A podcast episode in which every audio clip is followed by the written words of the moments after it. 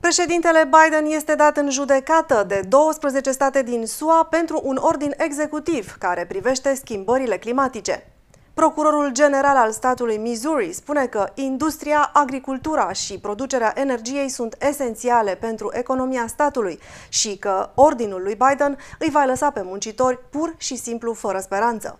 Marele producător de microchipuri, Wuhan Hongshin Semiconductor Manufacturing sau HSMC, a anunțat disponibilizarea tuturor angajaților săi.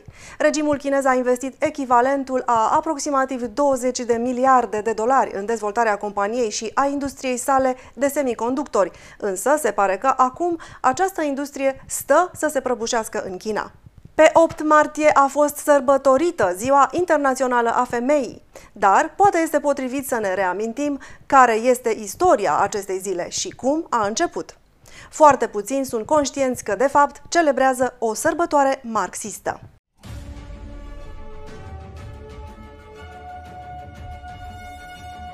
Bună ziua și bine ați venit la NTD România! Sunt Diana Jiga. Dacă vă plac videoclipurile noastre, nu uitați să dați like și subscribe și să le partajați cu prietenii și membrii familiei dumneavoastră. Vă mulțumim!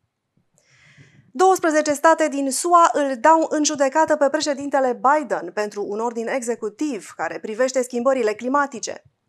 Missouri conduce acuzația și spune că ordinul ar putea avea un impact foarte puternic asupra economiei statului.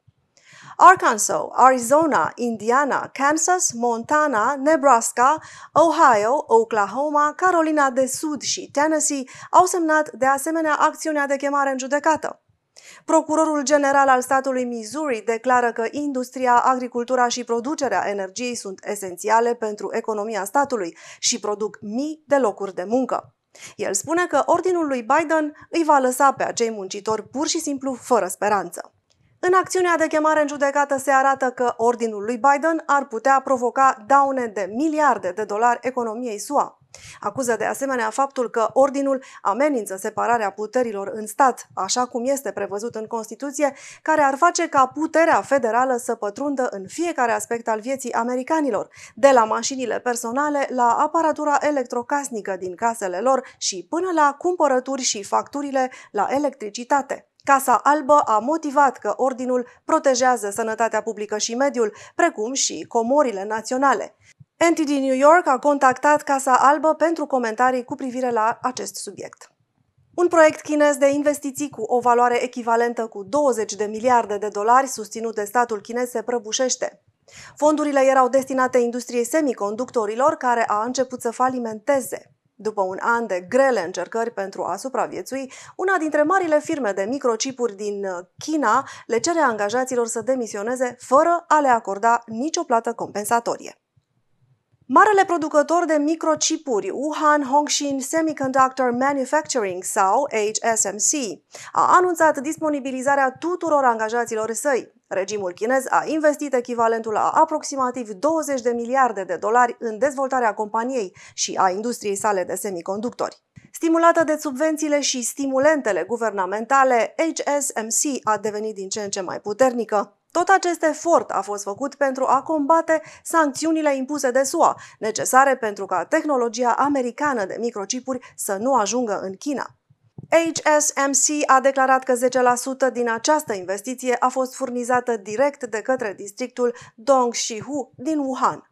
De asemenea, compania a susținut că deține tehnologia de producere a chipurilor de 14 nanometri și că, în mai puțin de un an, se așteaptă să poată produce chipuri de 7 nanometri.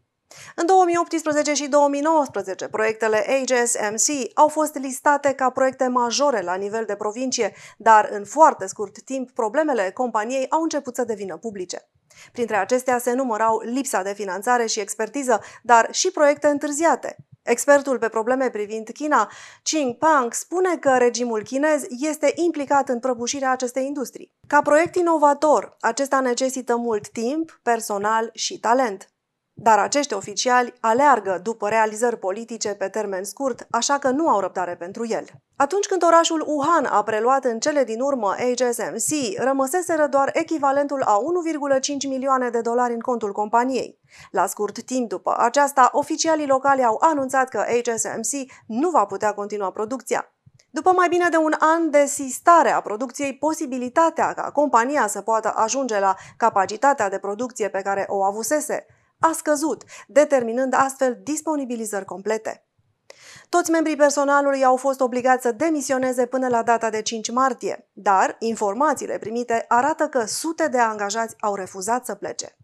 Ei spun că nu sunt mulțumiți de condițiile demisiei, iar compania nu le-a oferit explicații și niciun plan de compensare. Fostul inginer Huawei, Jin Chuan, spune că se așteaptă la un val de prăbușiri ale companiilor din industria semiconductorilor din China. Regimul totalitar al Partidului Comunist are o influență nefastă pentru industria semiconductorilor de ultimă generație.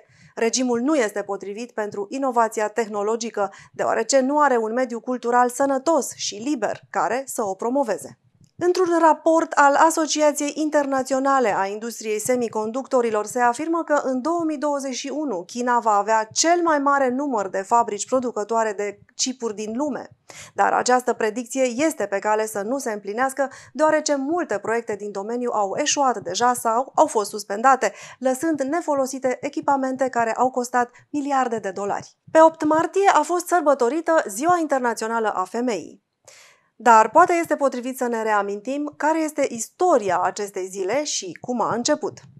În ultimii ani, Ziua Internațională a Femeii a devenit din ce în ce mai comercializată. Până la sfârșitul anilor 70 nu era menționată în America, iar astăzi este sărbătorită de către școli, industrii, vedete, oficiali guvernamentali și mass media.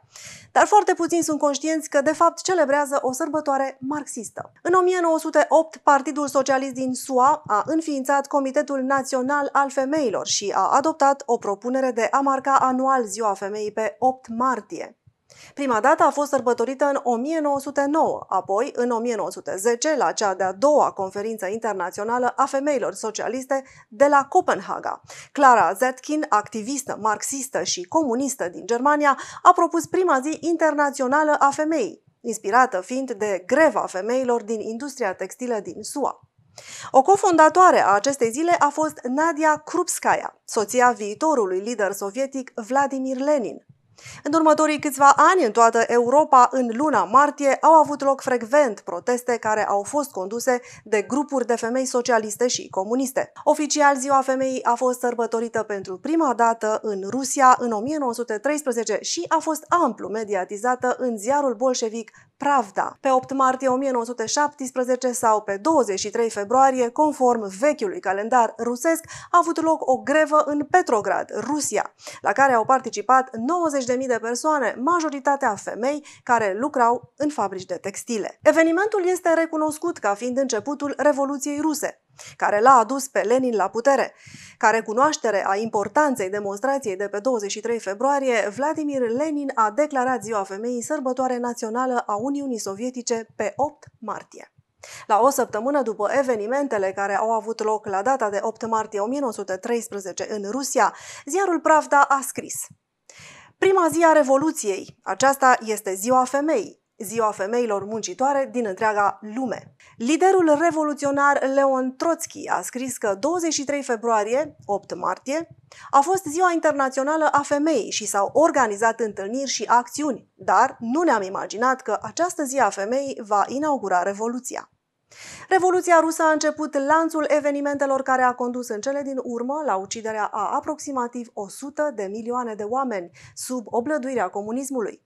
În 1977, Organizația Națiunilor Unite a adoptat Ziua Femeii, oficializând-o drept sărbătoare globală. Acestea fiind spuse, nu uitați să dați like și să vă abonați la canalul nostru, atât pe YouTube și YouMaker, cât și pe Facebook și SafeChat. Puteți găsi detaliile în descrierea videoclipului nostru. Ne puteți vedea în zilele de luni, miercuri și vineri în fiecare săptămână. Sunt Diana Jiga și până la următoarea noastră întâlnire, nu uitați să rămâneți informați și liberi.